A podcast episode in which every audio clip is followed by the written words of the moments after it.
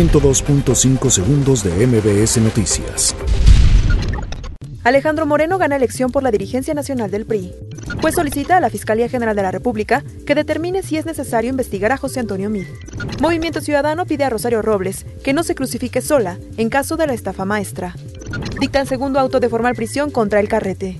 Andrés Manuel López Obrador anuncia que su informe de gobierno no será transmitido por cadena nacional. Bolsa Mexicana de Valores cae a su menor nivel en más de cinco años.